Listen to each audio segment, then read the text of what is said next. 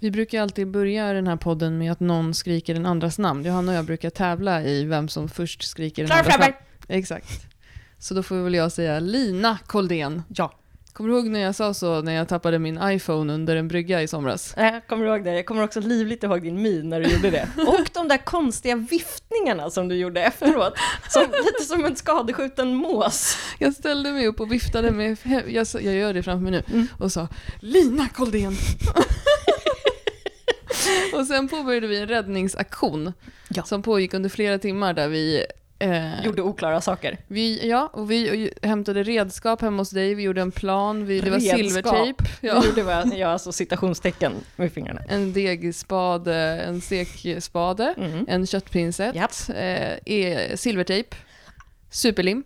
Silvertejpen, Mm. vill jag säga, var det som fungerade. Jag köpte ju alltså en iPhone X till företaget för att Johanna och jag skulle, eller det är ju bra om vi kan lägga ut snygga bilder och filmer. Och sen så åkte du och jag och badade eh, efteråt eh, på en brygga där vi bor och så skulle vi ta en groupie.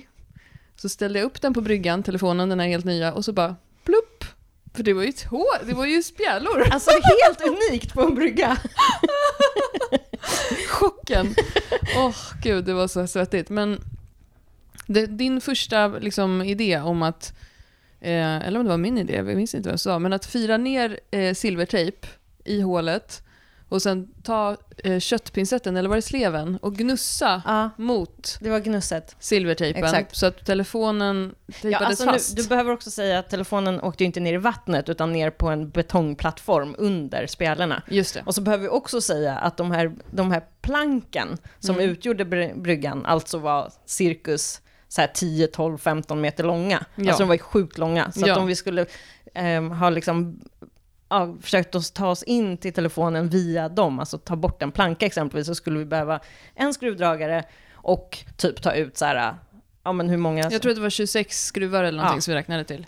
Och vi pratade också om att vi måste ju ha en batteridriven skruvdragare då. Exakt. Eh, vi engagerade ju folk som var och badade på bryggan. Ja. Så det var ju plan två. Det var ju att en kille som hängde på bryggan skulle gå hem och hämta sin skruvdragare, var det inte så? Mm, Jo. Plan tre var att vi skulle kontakta Elon Musk med hans grott-ubåt. Du är ju alltså ehm, iPhone-jagarnas Elon Musk kan man Mm. säga. Står högst upp på mitt CV. Japp. Jag är, jag är fittornas Elon Musk, sa en kompis mig igår. Ja, ja, det tog en stund innan jag förstod den kopplingen, men nu känns det ju solklart. Mm. Får jag kalla dig det? Eller snarare han Enbart. sa fittans Elon, sa han.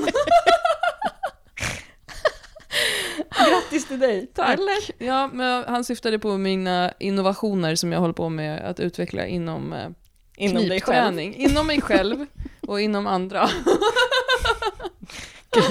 ja, vi lämnar det ämnet. Men så här är det nämligen att dagens, förra veckan så eh, vabbade Johanna eh, och hade en sån här, hon hade en sån här hell week kan man säga. Eh, där alla i familjen, tror jag, blev sjuka. Och vi hade ganska mycket att göra och vi hade även en sån här lyftardag i helgen. Så att jag vickade åt Johanna förra veckan och vi fick inte till vår poddinspelning. Sen var tanken att vi skulle spela in en lite försenad podd. Och sen nu ligger Johanna såklart, stackarn, däckad i sjukdom. Och jag tänkte så här, det är ändå gött om det kommer en podd. Ehm, så att då, och då tänkte jag, vem är det egentligen som styr över den här podden och det här företaget som jag har? och det är ju du Lina. Det är alltså inte jag, men, Jo. men tack för, eh, för förtroendet, eller på att säga.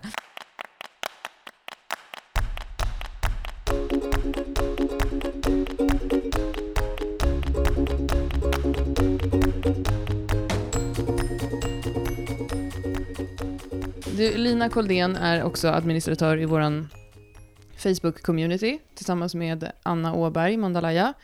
Ehm, och du är ju även med i det som vi kallar för vårt kvinnogarde, som Absolut. är någon slags styrelse för Styrkebyrån, där vi har våra avstämningar. Ehm, och sen är du ju även en person som jag pratar med varje dag och som ger mig råd om allt från då vilka hudvårdsprodukter jag ska ha till vem jag ska ligga med. Gud, nu lät jag plötsligt lite spännande.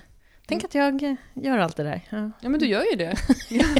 Jag- och Johanna har ju på riktigt ett uttryck som är What would Lina do? Och jag har i min tur har, har ett uttryck som är What would George Costanza do? Precis. Det är därför det går så bra på Styrkebyrån. Senast igår så eh, var jag på väg att skicka till dig ett mejl som jag fick eh, företagsmässigt som jag var så här, hur ska jag formulera ett svar på det här? Så bara, och jag sa, så sa jag till Johanna, jag frågar Lina vad vi ska svara på det här. Och hon Notera bara, ja, att det inte bra. kom något mejl till mig. Ja, ja. ja. Nej, men eh, absolut. Jag, eh, jag står gärna till tjänst med olika saker som jag kan ha och komma med, vilket inte alltid är så mycket. Men... Du är ju också väldigt sträng. Eh, så att du är också känd bland, i min närmsta krets som en person som har skrämt upp personer som jag har dejtat när du träffar dem första gången. För då kör du så här korsförhör. Inte med alla vill jag säga. Okej. Bara de som förtjänar det. Mhm. Mm. Hur tänker du med det här? Hur tänker du med det här? Har ni gjort med det här? vad funkar med det? Och, vad, och så vidare. Eh, men, så du är en, en viktig person i mitt liv och eh, även då den som har fått mig att börja med eh, det här som vi kallar för tiostegsprogrammet. Som inte har med missbruk att göra utan med hudvård. och i lördags Mm. på lyftardagen så var det en tjej som sa så här, du jag måste bara fråga dig för jag bara tänkte i morse när jag kommer så tänkte jag vilken fantastisk hy du har. Visst är det du som är intresserad av hudvård? Vad är det för produkter du använder? sa hon till mig. Och då tänkte jag så här, what would Lina do? Men du har ju en fantastisk hy och någon annan som har en fantastisk hy det är ju Johanna Barvelid. Ja, Alltså herregud. hon Hon- har ju faktiskt eh, väldigt fantastisk hy måste jag säga. Och hon har också bra ögonfransar. Väldigt bra ögonfransar. Alltså så pass bra och så har hon fräknar. Mm. Life goal. Mm, verkligen. Undrar om man ska börja måla på fräknar? Jag gjorde det i typ 20-årsåldern så hade jag det som eh, ett tag. Det var under rave-tiden i och för sig. Var de neongula? Nej, de var svarta. Eller brun, mörkbruna tror jag. Gud, jag ser Pippi Långstrump framför mig. ja, men jag gjorde dem på ett sånt sätt så att de hade kunnat vara äkta. Mycket märkligt. Vi behöver inte prata om det just nu. Nej. Men eh, det, vi brukar börja varje avsnitt Lina med att eh, det här måndagsavsnitten är ju våra babbliga avsnitt och då Mm. brukar vi börja med att vi bara pratar lite skit. Johanna gillar att prata om hur hon sorterar saker hemma och jag rantar om att eh, folk ska skilja sig. Så jag tänkte jag skulle dra några frågor till dig som jag har fått på min Instagram på sistone. Jag får väldigt mycket frågor på Instagram. Den första frågan kanske inte du kan riktigt svara på, fast jag tror lite grann. Och det är en fråga som jag har fått nu flera gånger på sistone. Ehm, vad är det här crossfit-tåget som jag har börjat prata om för någonting? Det kan jag faktiskt svara på. Mm. Jag, jag tänker att det handlar om eken Mm. och att det där finns en grupp av personer Mm. som eh, dagligen tjuter i någon slags eh, system att nu går tåget. Mm. Sen klär de av sig delvis eller helt och eh, gör olika typer av exercis Mm. eh, under högljudda former. Ja, de lyssnar på musik utan känslor. Och kastar saker. Ja, mycket kasta saker. Nej men det är, Crossfit-tåget är ett gäng, em, det är de som är Crossfit-coacher på Eken, där Johanna och jag hyr in oss. Ett gäng snubbar, fyra, fem stycken. Och de tränar ensamma varje dag innan de liksom börjar hålla i kvällens pass och sådär. Så brukar de träna någon gång vid två, tre tiden sådär. Och från att vi flyttade in där i september så började de alltid fråga oss så här, eller började försöka få mig och Johanna att vara med på det här. Och sa så här, klockan tre går tåget, haka på och då började vi kalla dem för Crossfit-tåget. Och sen visade det sig att de även kör en programmering som heter CompTrain. Men, som jag då trodde hade något med tåg att göra, Det är ju men roligt. inte har. Mhm. Men det är, det, är, det är då de här personerna som har blivit en del av min nuvarande konditionsträning. Och det roliga med Crossfit-tåget, eh, som jag hade någon slags rant om i helgen, är att när jag lägger upp filmer på Instagram, eh, framförallt i stories, om antingen Crossfit-tåget när jag filmar dem, eller att jag själv har tränat då eh, lite Crossfit, då får jag väldigt mycket meddelanden från män som inte tycker om det här alls. Och antingen så säger de “sluta med crossfit” eh, eller så säger de, eh, eller så påpekar de då att de har så här lite kläder på sig. Men inga tjejer, inga kvinnor. De påpekar det som att det är dåligt. Förlåt, Ja. jag måste bara klargöra. Aha. Ja. Mm. Varför kan de inte klä på sig? Varför, varför har de sådär? Okej. Och det är ju någonting som är speciellt med crossfit. Alltså att inte ha på sig kläder när man tränar fast det är väldigt varmt. Det ser man inte i andra forum än om det är kanske ja, men att det är en, ett varmt land där man tränar Mm. Thaiboxningen, där kan man ju se folk som har bara shorts på sig. Mm. Ja, alltså jag kommer ju från början från en, en klättercommunity för att jag har klättrat väldigt mycket och där är det ju väldigt vanligt med bar över så att säga. Är det det? Eh, ja, särskilt bland bouldrare och, ehm, och män då. I För där, jag, där kan man ju ändå verkligen riva sig om man faller och så. Ja, och jag vet inte riktigt vad det handlar om. om, eh, om ja, ja. Det är väl också då att man känner sig lite snygg. Jag tror ju att det är så att man inom crossfiten känner sig, de som känner sig lite snygga eh, klär av sig. Och sen har det varit väldigt mycket diskussioner om det här och jag vet att vissa boxare har haft ehm, förbud mot det här till och med. Mm. Eh, därför att man har sagt att i och med att det bara är de personerna som har så kallade normkroppar som Mm. klär av sig så Mm. säger vi att ingen klär av sig. Eh, det är ju också så, framförallt på eken så är det ju, det är ju svinkallt där. Mm. Eh, jag har ofta mössa på mig inomhus där när jag inte tränar själv. För Mm. det är liksom en stor garagelokal från början och jag får sån här kall nästipp när jag är där. Så att det tar ju ett tag innan man blir varm. Däremot så blir ju de här, alltså crossfit-tåget, de blir ju väldigt varma. För deras träning går ju ut väldigt mycket på att bli extremt trött. Mm.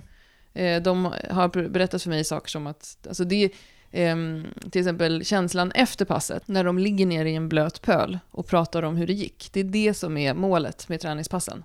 Är det sen de äter pizza eller är det samtidigt Ja. som de ligger där? Då har de inga kläder, sen Mm. går de iväg och köper pizza, då Mm. klär de på sig. Aha. Och sen kommer de tillbaka med pizzan Ja. eh, då, och så klär de av sig igen. Och så rullar de ihop den till så att det ser ut som en kebabrulle. Aha. Och så äter de den.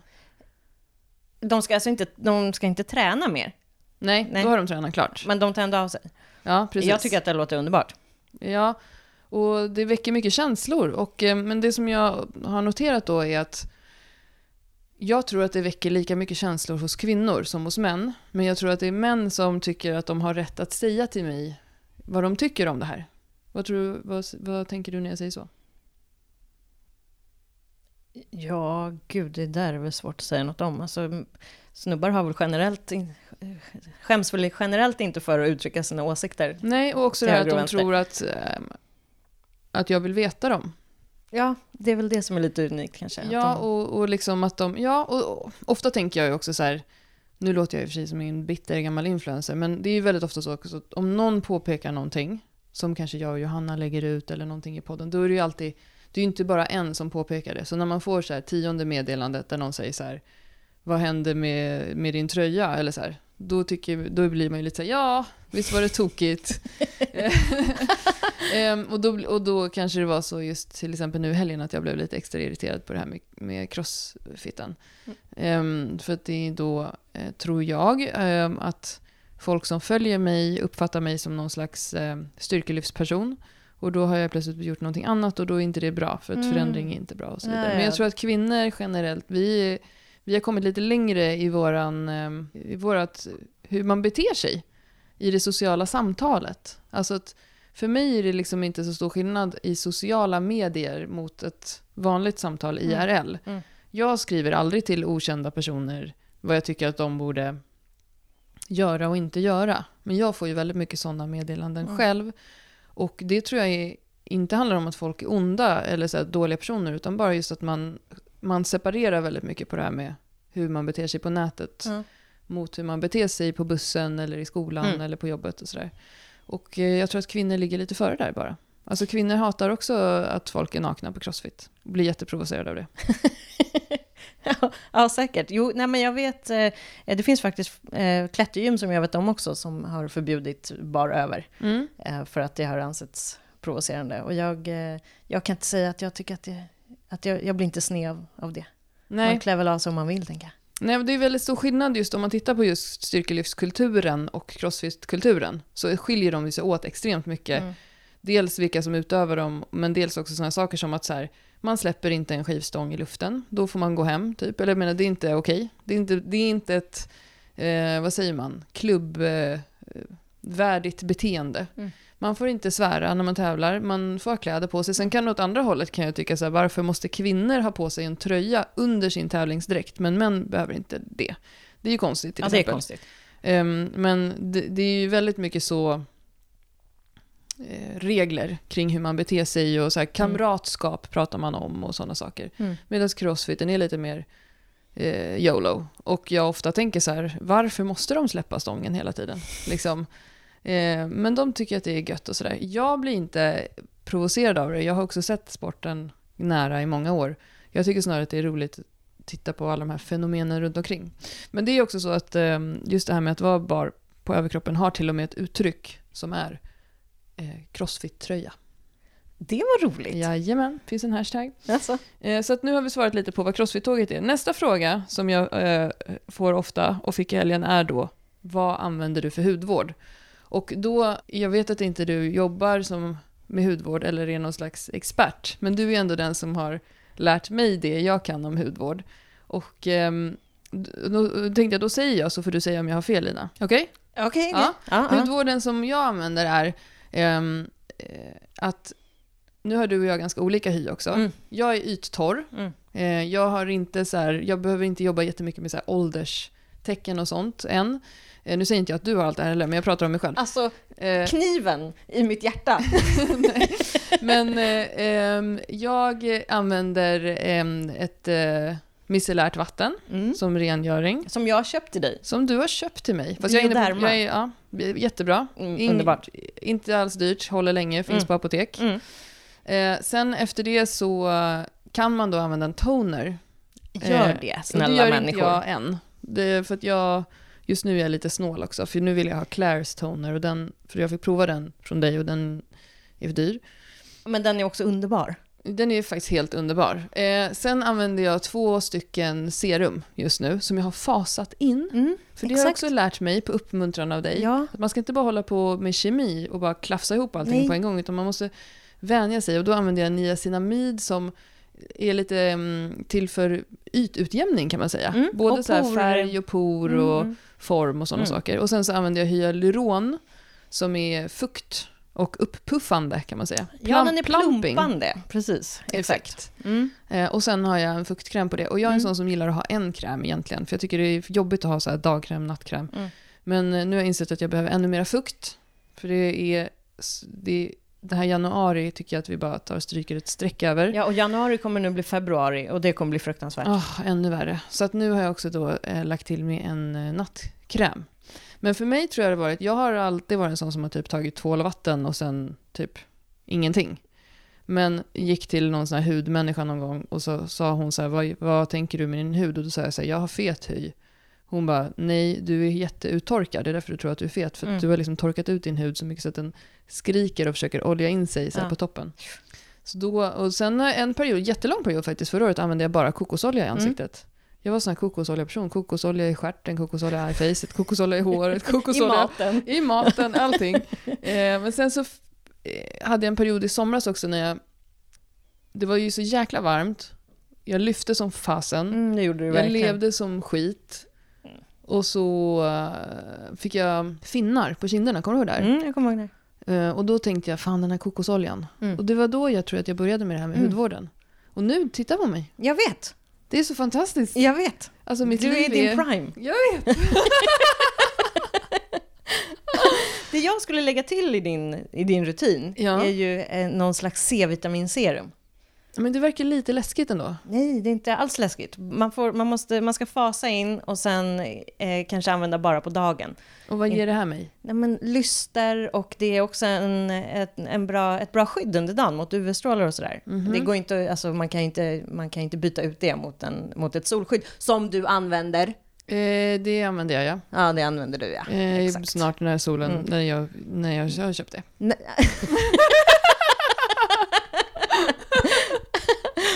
Exakt. Ja. Det måste man ha. Det Ja. måste man ha. Ja, men jag, jag skulle lägga till en, ett C-vitaminserum där och se vad som händer. Mm. Eh, lite försiktigt. Men om man pratar, okej, om jag ska se om jag kan våga det. Eh, Det här med solskydd, jag blir lite skeptisk till det här med solskydd eftersom att sådana produkter generellt brukar vara så himla mastiga för ansiktet och sen har det ju varit helt mörkt nu under en månad så då har faktiskt erkänt, ja jag vet du ser helt chockerad ut. Men du har alltså, det finns alltså solskydd för ansiktet som inte dödar ansiktet. Nej, svar ja. Har du något tips på någon produkt då? Eh, ja, det, det har jag, men jag kan inte uttala namnet. Så att jag får återkomma i frågan. Jaha. Eh, eh, så. Mm, Ja. jag, jag Vi återkommer, vi återkommer eh, om det. det. Sen finns det ju UV-skydd i, i alltså solskydd i eh, ansiktskrämer också. Ja. Och foundations. Men du måste faktiskt säga det, Lina, att nu har jag precis byggt ansiktskräm. Den Mm. förra jag hade, hade solskydd. Mm. Faktiskt. Bra, och sen så finns det ju också solskydd i, i primer Mhm. också. Jag hade en i sommar, som, eh, som jag, eller i somras, som jag använde mycket. Mm. Som var en primer med solskydd i. Okej, bra. ja, det kanske jag ska investera i då. Mm, Jag måste mm. köpa en ny primer. Mm. Ja, eh, så att eh, sådana här saker eh, tycker vi känns viktigt. Och då kan det vara så att man tänker så här, mm, varför måste man ägna sig åt det här? Det låter ju som att det är bara massa hittepå. Och det kanske det är, men det finns också något väldigt härligt med att hålla på med de här sakerna. Och det kanske är en åldersgrej eller bara En en... eh, 40-årskris. En 40-årskris eller en uttråkningskris eller någonting. Men eh, jag har i alla fall fått väldigt mycket bättre hy det senaste året. Men jag också. Jag Låt en kvinna få smörja Lycklig. lite. Låt en kvinna få smörja. Ja. och jag måste också säga att, att min partner, alltså min kille, han är ju en sån oerhörd skeptiker mot alla Mm. typer av hudvårdsprodukter för att han tycker att det bara hittar på och bla bla bla. bli. Mm. Eh, Men efter några månader av intensivt smörjande Ja. så, så fick jag ett ganska eh, bra erkännande från honom. Där han liksom så här, alltså jag hatar att säga det här Lina, men du ser ju faktiskt, alltså din hy har ju blivit bättre. Jag bara, jag vet. Så. Och då är han ändå som sagt en inbiten skeptiker. Men eh, han har inte börjat använda det här själv.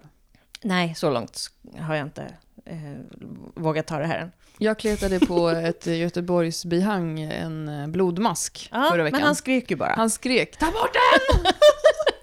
Ja, det är den där AHA-syran ja, som kan, precis. den kan svida jag lite. också, ja, men den är härlig, kan jag också rekommendera, Ja. från The Ordinary. Den är också väldigt billig, kostar typ 89 spänn. Just Det räcker jättelänge. Mm. Luktar lite så här som brun utan sol, så jag blev lite rädd när jag tog på mig den första gången, för jag tänkte gud, jag blev väl inte gul av den här, eftersom att den är helt röd. Den är liksom Ja, rödbetsröd. Ja, det är därför den kallas blodmasken. Ja. Precis. Eh, men ja, den, den svider ju när man Mm. tar på den. Man ska bara ha Mm. den i tio minuter. Och det tyckte han inte var något kul. Så att, tyvärr har jag ju inte fått honom då att förstå varför det här är så bra.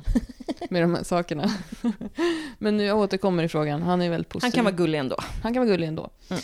Eh, fråga nummer tre som jag fick eh, då eh, på Instagram häromdagen är Vad är meningen med livet? Och vilken liten och fin fråga. Mm, Vem ställer en sån fråga? jag vet. Jag, ska, jag kan läsa upp vad jag svarade om du vill. Ja. För jag får ju nu någon så här, slags så här höggradig ångestattack när jag ska ta mig an den här frågeställningen. Ja, eh, eh, undrar om meningen med livet. Tack på förhand. Vänligen. Eh, vänligen. Då svarade jag. Meningen med livet är jämna plågor, ordvitsar, vin och snusk. Och då svarade den här personen. Hör, hör, tur då att jag bor i Göteborg. Och då svarade jag. Då har du ju även Ullevibaren att addera till listan. Det är ett sunkak i Göteborg som kan liksom kvala in på det här, meningen med livet. Men ja, det, det, är- det är ju en svår fråga. Ja, det, det var en, en, en stor fråga och eh, svår. Och, eh, fick du den här på Instagram? Ja. Det är ändå kaxigt. Mm. ja. Först, frågade, först frågade personen vad crossfit-tåget var för någonting och då svarade jag så här, jag orkar inte svara på det här, så här på direktmeddelanden, men Men däremot så svarade du på vad meningen med livet. Ja, men det kunde jag Det svara på säger så mycket om dig tycker jag. och att det var snusk och vad var det mer? Snuskvin, eh, ordvitsar och jämna plågor. För jämna plågor, då tänker jag så här, jag tror att livet ändå måste ha lite svärta för att det också ska eh, vara lite balanserat. Oh Jesus, du blev helt Leonard Cohen nu. Ja. Nej, men jag är, har ju väldigt svårt för det här med att folk, när man ska vara så himla pepp hela tiden. Mm. Ehm, Då blir du bara arg. Peppforum. ja, jag, Sen är ju du ganska peppig själv också. Ja, men jag är om kanske det. vartannat. Men det är väl det som är din, din USP, att du är lika delar peppig som den där eh, lite svartare typen. ja, Det precis. är en ganska vinnande kombination. Men jag tror det, och det tror jag kan vara lite meningen med livet. Alltså det måste få finnas lite svarta också. Mm. Eh, livet är ju inte alltid glass och ballonger. Nej. Eh, utan, Det är korrekt. eh, Det, ibland kan det också bara få vara. Eh, jag har ju sådana perioder i mitt jobb, eftersom jag jobbar med det här som vi gör just nu. Mm. Att podda och att hjälpa andra människor med träning och att eh, hjälpa andra människor liksom, i sina så kallade livspussel. Så kan jag ibland känna så här, gud folk är så... um, det är många människor som har väldigt höga krav på livet. Eh, och just nu när vi är här i januari och det är många som är sjuka, det är mörkt, eh, vi har torra sprickor i mungiporna och eh, immunförsvaret är kanske inte på topp. Alla träningspass kanske inte blev av, allting har precis kommit igång med jobbet, vi har inte så bra ekonomi efter jul. Då ska alla liksom vara ändå lite stressade över det. Så kan jag bara känna så här, men kan det inte bara få vara lite så? Mm. Jag konstaterade häromdagen tillsammans med en kompis, vi pratade om eh, vi pratade om ekonomi faktiskt Mm. Lina, hushållsekonomi. Och jag sa att jag har i princip dubbla kostnader, halv inkomst sen jag separerade. Mm. Eh, och det är ju inte så kul att säga så här, men jag är ändå liksom lycklig. Men det som jag inte kan ge mina barn nu är alla de här eh, exotiska resorna och eh, ridskolor och sådana saker. Mm. Men att eh, det är ju faktiskt också ganska omodernt. Och det känns ganska bra tycker jag. Ja, Det är omodernt med ridning. Ja, nej, mer exotiska resorna. Ja, det. Och, nej, eller med. mer en konsumtionshetsande Mm. livsstil. Och då sa han så här, jag tror att det kanske är lite en Stockholmsgrej, för han bor inte i Stockholm. Mhm. Ehm, här är det lite sämre ställt, sa han. Ehm, här ska det fläskas på, sa han. Eh, Och det kommer väl dit också, men det tycker jag känns lite fräscht inför 2019. Att det är så här, det är fräscht att återbruka, Mm. eh, dra ner på sin konsumtion. Och för mig, jag har ju liksom fått tvingas fundera över mitt liv också. Men det känns också lite härligt att så här, eh, att, att det är trenden Mm. där vi bor. Du och jag Mm. bor ju lite i surdegs, liksom, gettot. Mm. Där folk verkligen är medvetna och det återvinns och sopsorteras Mm, mm, och bakas och stickas och allt möjligt. Men det, det känner jag så här, jag känner lite hopp. Ja, samtidigt så tycker jag eh, angående just de här, de här stressorerna som du räknade upp, Mm. så tycker jag också att det är viktigt att ha kvar i baktanken att, att det är ju inte, det är ju liksom inte normer eller liksom eh, målbilder eller vad jag ska säga som någon bara har snutit ur näsan, utan de omger ju oss i det, liksom det här samhället som vi lever i. Mm. Och det är viktigt att inte skamma folk för att de liksom känner att nu borde jag komma igång med det här, eller nu borde jag eh, liksom tillbringa mer tid med barnen, och jag borde komma tidigare till jobbet, Mm. och jag borde träna mer, jag borde äta, tänka mer på tarmen, alltså äta... Tarmfloran. Ja, men precis. Alla de där. Jag borde foamrulla fascian mer. Alltså, Åh. För det är ju ändå högst levande normer som vi behöver förhålla oss till hela tiden. Och det är, inte, det är ju faktiskt inte bara ett, ett beslut att tänka att så här, nu ska jag skita i det här. Mm. För att då, liksom, det kan ju vara jätteutmanande att bara kliva av det tåget liksom, och, och få de sanktionerna som det, innebär, som det innebär att sluta tänka på liksom, Ja. fritids och vara en duktig förälder på klass, liksom i klassmötena också. och sådana Åh, saker. herregud. Ja, men jag, jag förstår vad du menar. Det, som, det kan ju vara som att säga till en person som har jättekraftiga stresssymptom att så här, men du, du måste bara Ja, lugna exakt. ner dig. Lugna, Lugna ner ner dig. Eller till någon som är arg. Mm. Var inte så arg. Exakt, var lite glad, le lite. Mm, bra humör. Ja, så så att jag, jag hör vad du säger och jag är med på tåget även Mm. där. Men, men man, ja, man kan ju faktiskt hålla två, ehm, två tankar i huvudet samtidigt. Ja. Men jag ser ju också mycket, eftersom att jag träffar väldigt mycket högpresterande kvinnor, för det är den typen av kvinnor som eh, köper mina tjänster. Mm. Som tränar hos mig, som går på kurser hos mig, som köper mina träningsprogram, som hänger i mina communities och så vidare. Mm. Och då så ser jag ju, det blir så tydligt för mig och jag förstår ju att det inte det är liksom ett tvärsnitt av Sverige, men jag ser ju den här, också de här tydliga skillnaderna i könsroller. Där liksom inom eh, manskultur finns fortfarande den här att, att det är lite så här härligt att vara lite lazy. Mm. Liksom käka Mm. burgare, eh, ligga på soffan, här har man det bra, Mm. öppna en öl, Mm. mysa lite. Mm. Medan kvinnor bara fortsätter att lägga på Mm. sig alla de här Mm. kraven. Och jag, kan ju, jag har ju flera gånger så att Johanna har bara så här, nu får du lugna ner dig, typ stått och sagt på våra helger så här, men det låter som att du måste se över ditt eh, liksom, äktenskap nästan. För det hamnar väldigt ofta i det här att så här, eh, att allt, det, liksom, kvinnan är ju projektledare, Mm. lev, om man lever då i ett heterosexuellt förhållande eh, och har inte alls... Jag, jag vet hur ofta jag hör kvinnor som säger min man har liksom inte de här problemen att få till sina träningspass. Mm. Och så tänker jag bara, nej. Men vad kanske din man, din man kanske borde fundera då på varför inte du Mm. får det. Mm. Jag blir ju färgad och extra hård av det, tror Mm. jag på något sätt.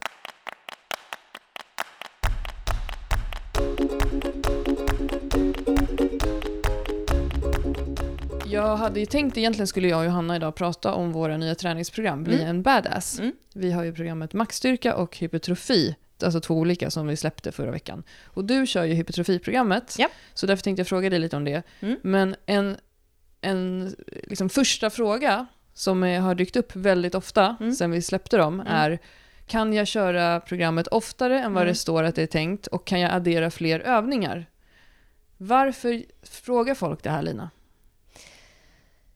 Eh, ja, alltså de där, Facit. ja, facit, precis. De där frågorna ställer jag ju mig själv eh, ofta också. Mm. Alltså, vad kan jag göra utöver det här? Eh, kan jag addera de här övningarna? Skulle jag kunna göra det här programmet tillsammans med det här programmet kanske? Mm. Eh, och, och håller på och laborerar i min lilla hjärna själv kring vad, vad, jag, vad man kan tänkas liksom, få till extra, så att säga. Mm. Eh, och jag tror att det handlar om att så här, om man tänker när man får ett program eller köper ett program, eh, då tänker man nog att den här, det här programmet är nog, det är nog skrivet för en person som, eller liksom, jag är ju, eh, jag är ju en sån här person, så att jag kan ju lägga till det här och här. Jag, jag, det står att man ska vila i det här programmet, liksom Mm. kanske att man ska köra varannan dag eller så, att man rekommenderar det. Men att jag är ju så unik och jag har ju de här, de här styrkorna och jag hitan och ditan, så att det gäller nog inte mig. Mm. Liksom, jag kan säkert lägga till det här, eller liksom, hon, när hon säger att gör, liksom, eh, se över hur du, hur du lever i övrigt och, och se till att sova och sådana saker, så man så här, fan, jag kör, jag kör. Så. Mm. Eh, och det tror jag, man tänker att man är en egen unik snöflinga. Ja. Eh, och så tror jag många tänker, mig själv inkluderad. Men, men det som jag märkte med det här Badass-programmet till exempel, som jag började köra, Mm. eh, det rekommenderar, ni rekommenderar ju att vila minst varannan dag där. Mm. Och då tänkte jag också lite så här, fan, jaha, okej, varför, varför då? Så.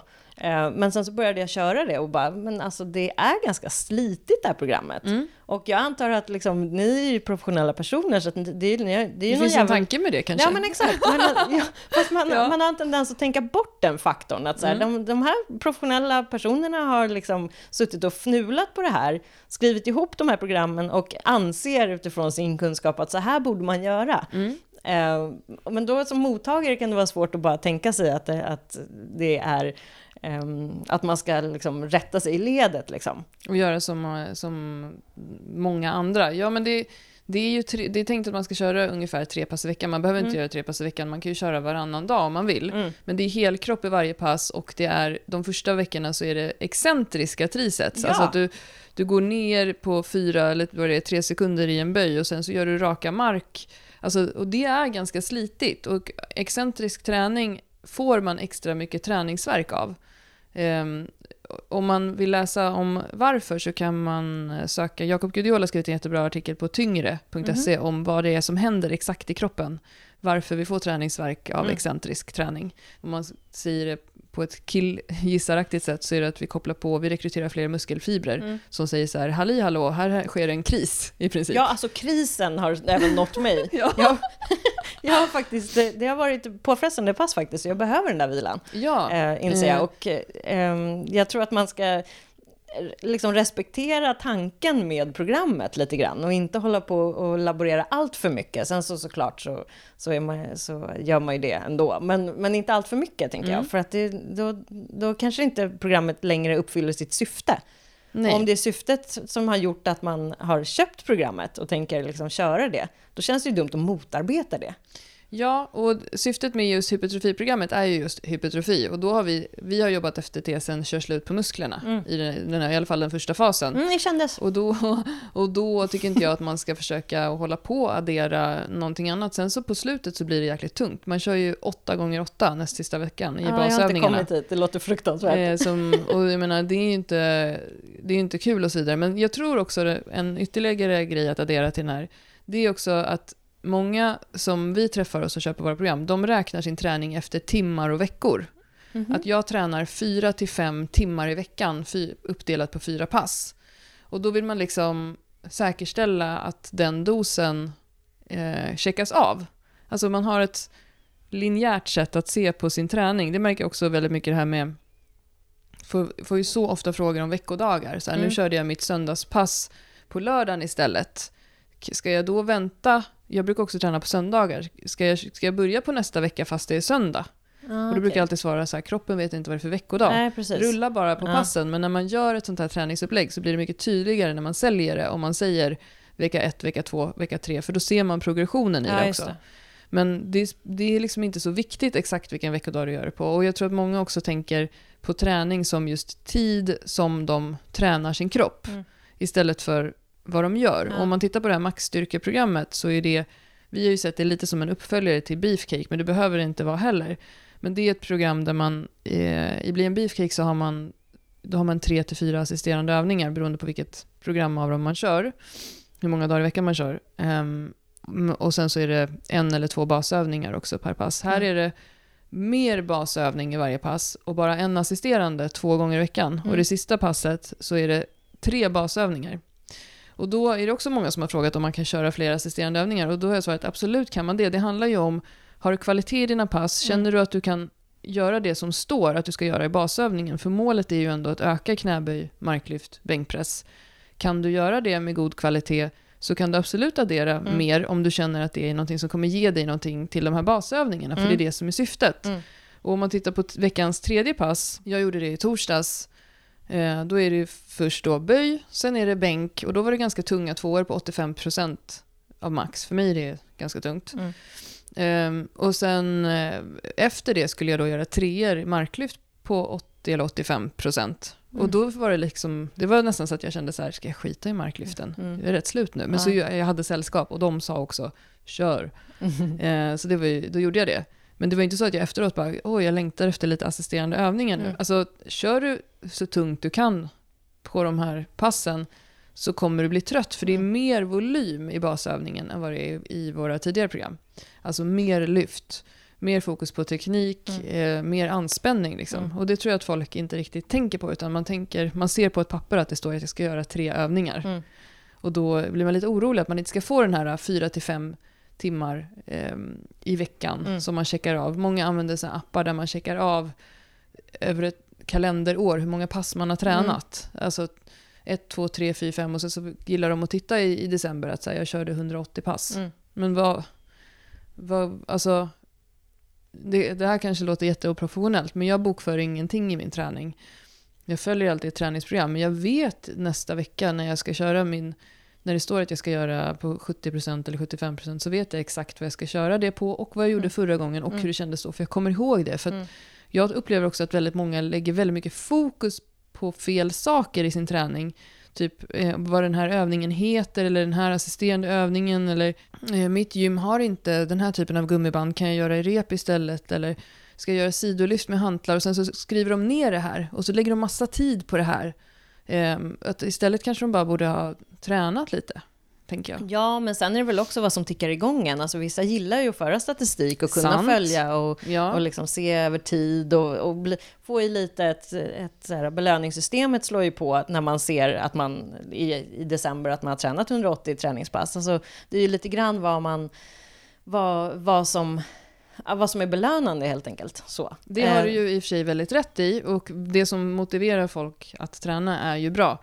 Jag kanske låter, jag kanske är lite, jag kanske låter sur eller bitter eller någonting, men jag tänker bara jag tycker folk krånglar till det så mycket kring sig själva och så här, de flesta människor som överhuvudtaget tränar är ju helt fantastiska. Mm. Och det är ju så många som blir förvånade när Johanna säger att hon tränar tre gånger i veckan. Mm. Och nu gjorde hon PB i varenda lyft för att Ja. hon har följt ett träningsprogram nu sen i höstas. Hon har inte ens kunnat göra det innan för att hon har haft så små barn Mm. eh, senaste åren. Nej, ja, men det handlar ju om att hennes, de här tre passen in, är ju eh, uttänkta för henne. Det finns Mm. ett syfte och ett mål och hon ser ju till att de passen är kvalitet. Ja, Och det är ju dit man vill nå snarare än att man eh, liksom tickar av eh, timmar.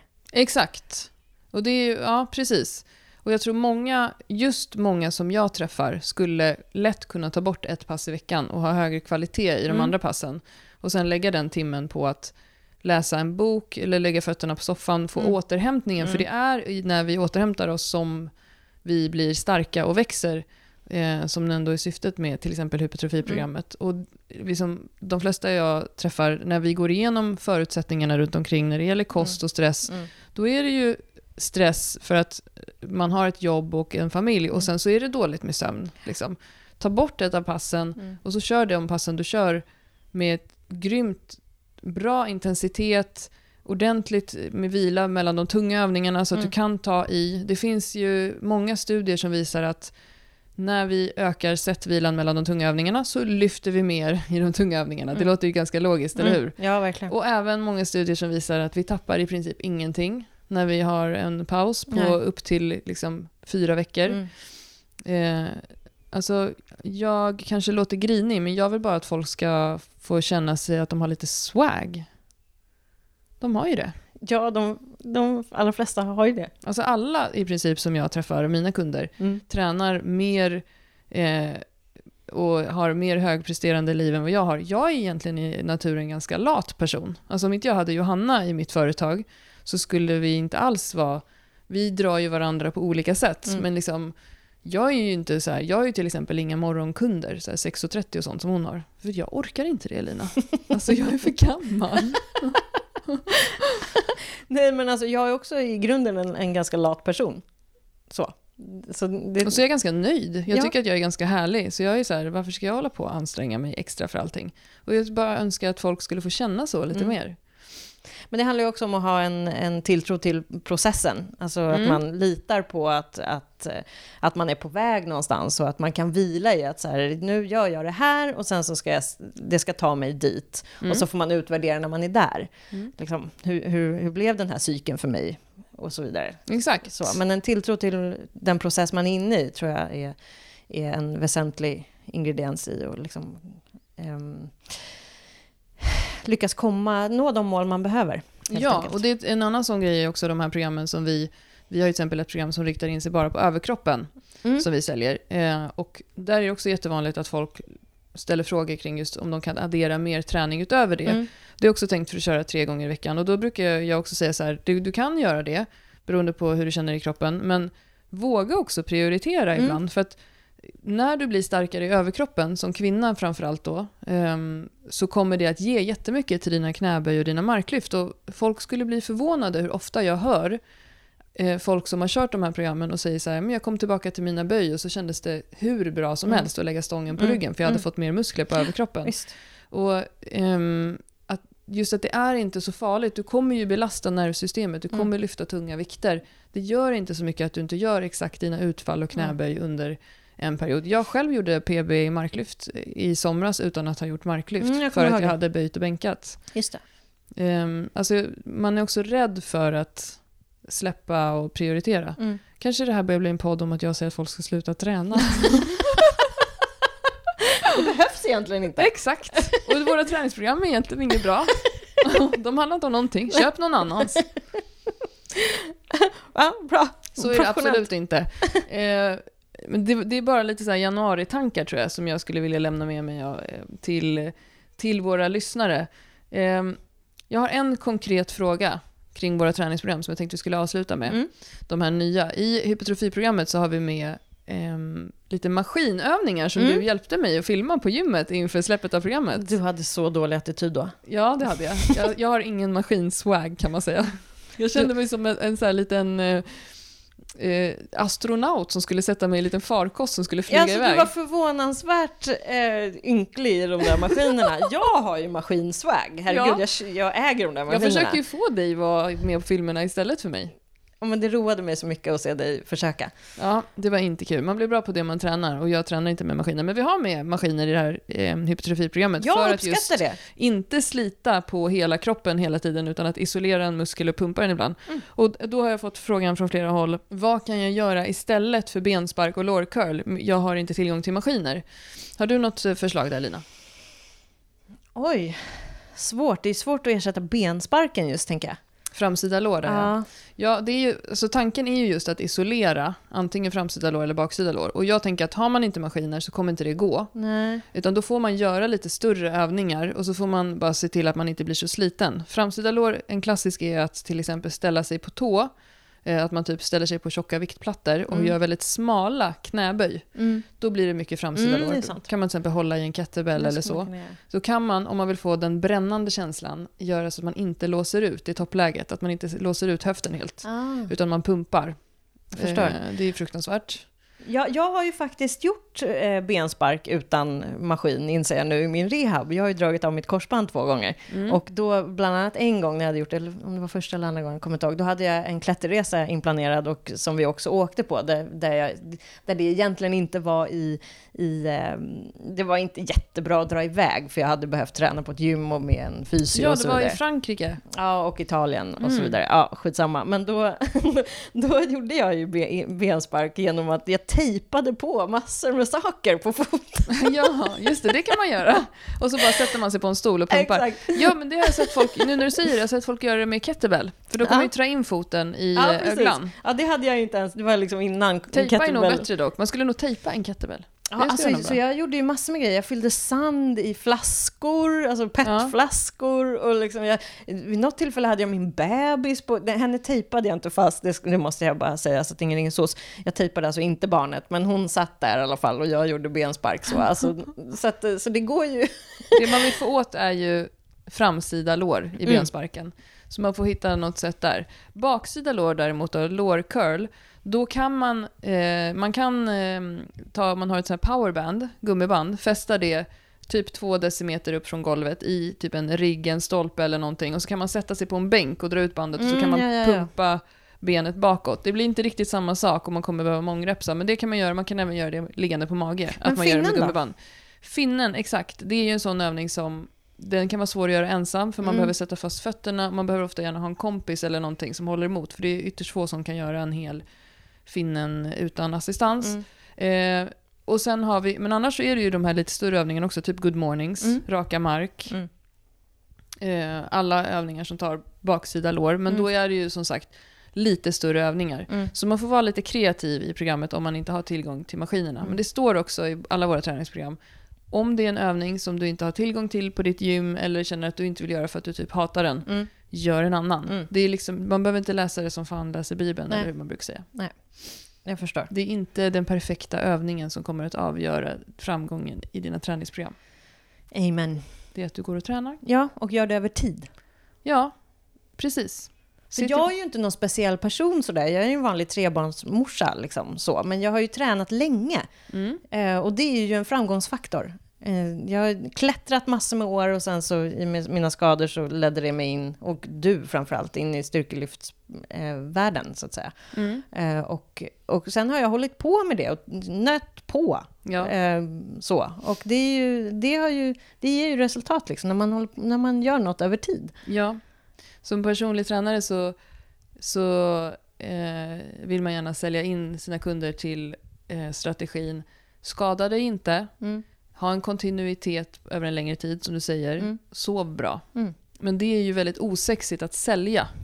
Och det är ju därför träningsvärlden alltid kommer med sina nya Ja. koncept Mm. för att sälja liksom, nya sätt att träna och ny, nu kommer det här, Ja, nu kommer det här, nu kommer det här. När det egentligen handlar om eh, de tre sakerna är ju otroligt bra framgångsfaktorer. Alltså lyckas du hålla dig skadefri år efter år Mm. så kommer du kunna hämta hem väldigt många kilon, som de säger i styrkelyftsvärlden, som du inte behöver lämna på plattformen.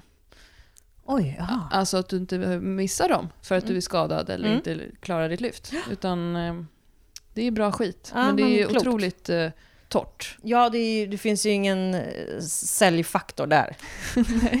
Men det är, det är inte desto mindre sant. Därför. Precis. Jag tror att vi ska ta avrunda med de här fina visdomsorden. Vi har lyckats babbla i nästan en timme. Oj, ja, men du får klippa lite där. nej, nej, nej, nej. Absolut inte. Eh, men Lina, du, eh, du gillar ju inte, du vill ju inte ha följare på Instagram och sånt där. Men eh, eh, var, var kan man hitta dig annars om man undrar vem fasen du är? I, eh, helt spontant så kom jag på här att eh, i, i vår Facebookgrupp, Och vad heter den? Styrkebyrån Community. Ja, och det är ju en fantastiskt bra eh, grupp för er som inte är med där, som lyssnar på den här podden. För det är ganska många som lyssnar på den här podden som inte är med där. Alltså så bra och fin grupp. Ja, Den är... eh, det är din grupp kan man säga. Det är du och Anna som styr över den egentligen. Ja, alltså vi håller efter den, så skulle man kunna Mm. säga. Men i övrigt så är det sätt. du och Johanna som, som styr den. Men, men det, det finns jättemycket klokskap där, det finns supermycket information, eh, det finns mycket skratt och igenkänning och en, en, jätte, en, eh, väldigt trevlig ton. Det är en super... Kamratskap. Ja, men det är Eller? en kul grupp att, att administrera faktiskt. Det, det är eh, det finns mycket för många där, skulle jag säga. Det gör det. Och vi är ganska hårda, eller vi, det är ju ni framförallt som har koll på det här, då, för ni är väldigt duktiga. Vi släpper ju inte in folk som heter typ eh, Tjuttiloo Kluttiklutt i sitt användarnamn, eller att man har en anonym bild, eller att det ser ut som att man kanske är en fake-profil för att man inte har något i sin profil. Mm. För vi är väldigt måna om att när man har en dialog i den här gruppen så ska man veta vem det är man pratar med. Mm. För det minskar risken för otrevliga kommentarer och trollande. Så Ja. vet man med sig att man heter Tjuttilut eller någonting för att man kanske, man kan ha skyddad identitet eller Mm. vad som helst, då kan man alltid slänga iväg ett meddelande till någon av oss som är administratörer. Precis. Och, eh, Och säga Vad- hej, jag, vad var det vad jag var det skrev du till någon? skrev till någon? Visa vem du är, eller vik hädan. Nej, så skrev jag absolut inte. Jag, jag skrev något i stil med Hej, eh, du visar att du inte är en galning så Just släpper det. jag in dig. Personen bara, jag. okej. Men då skrev hon jättetrevligt tillbaka. Hon bara, Mm. jag är inte en galning. Jag eh, Hon typ har... jobbade inom socialtjänsten och ville inte synas för klienter Ja, och jag så kommer inte ihåg exakt. Man kan ju verkligen ha sina anledningar. Där. Men alltså, bara att man svarar på en fråga så här, Ja. hej, nej, jag är inte galen. Det, det, då tycker jag att det, det Då där är en bra in. person. Välkommen, så här då. Ja. Så, så Ja, det är inte svårare härligt. än så, helt enkelt. Nu tycker jag vi förtjänar en semmelkub. Kub. Eh, ja, det finns sådana här på bageriet här i mitt hus. Jag vill ha allt som har med semla att göra, tack. Ja, det är någon sån här limited edition Ja, jag vill inte ha en semla med sån där het vägg som man ska lägga i någon slags mjölk. Nej, Nej, en vanlig. Mm. Ja, men då, en vanlig eller en kub ska du få. okej. Okej, men eh, och så hoppas vi att Johanna kryar på sig så kanske Ja, vi hörs alltså jag är på så torsdag. orolig för Johanna. Johanna, eh, kärlek och styrka och så vidare. Vi låter henne sova lite till. Mm. Okej, Okej, Okej, hej då! hej då.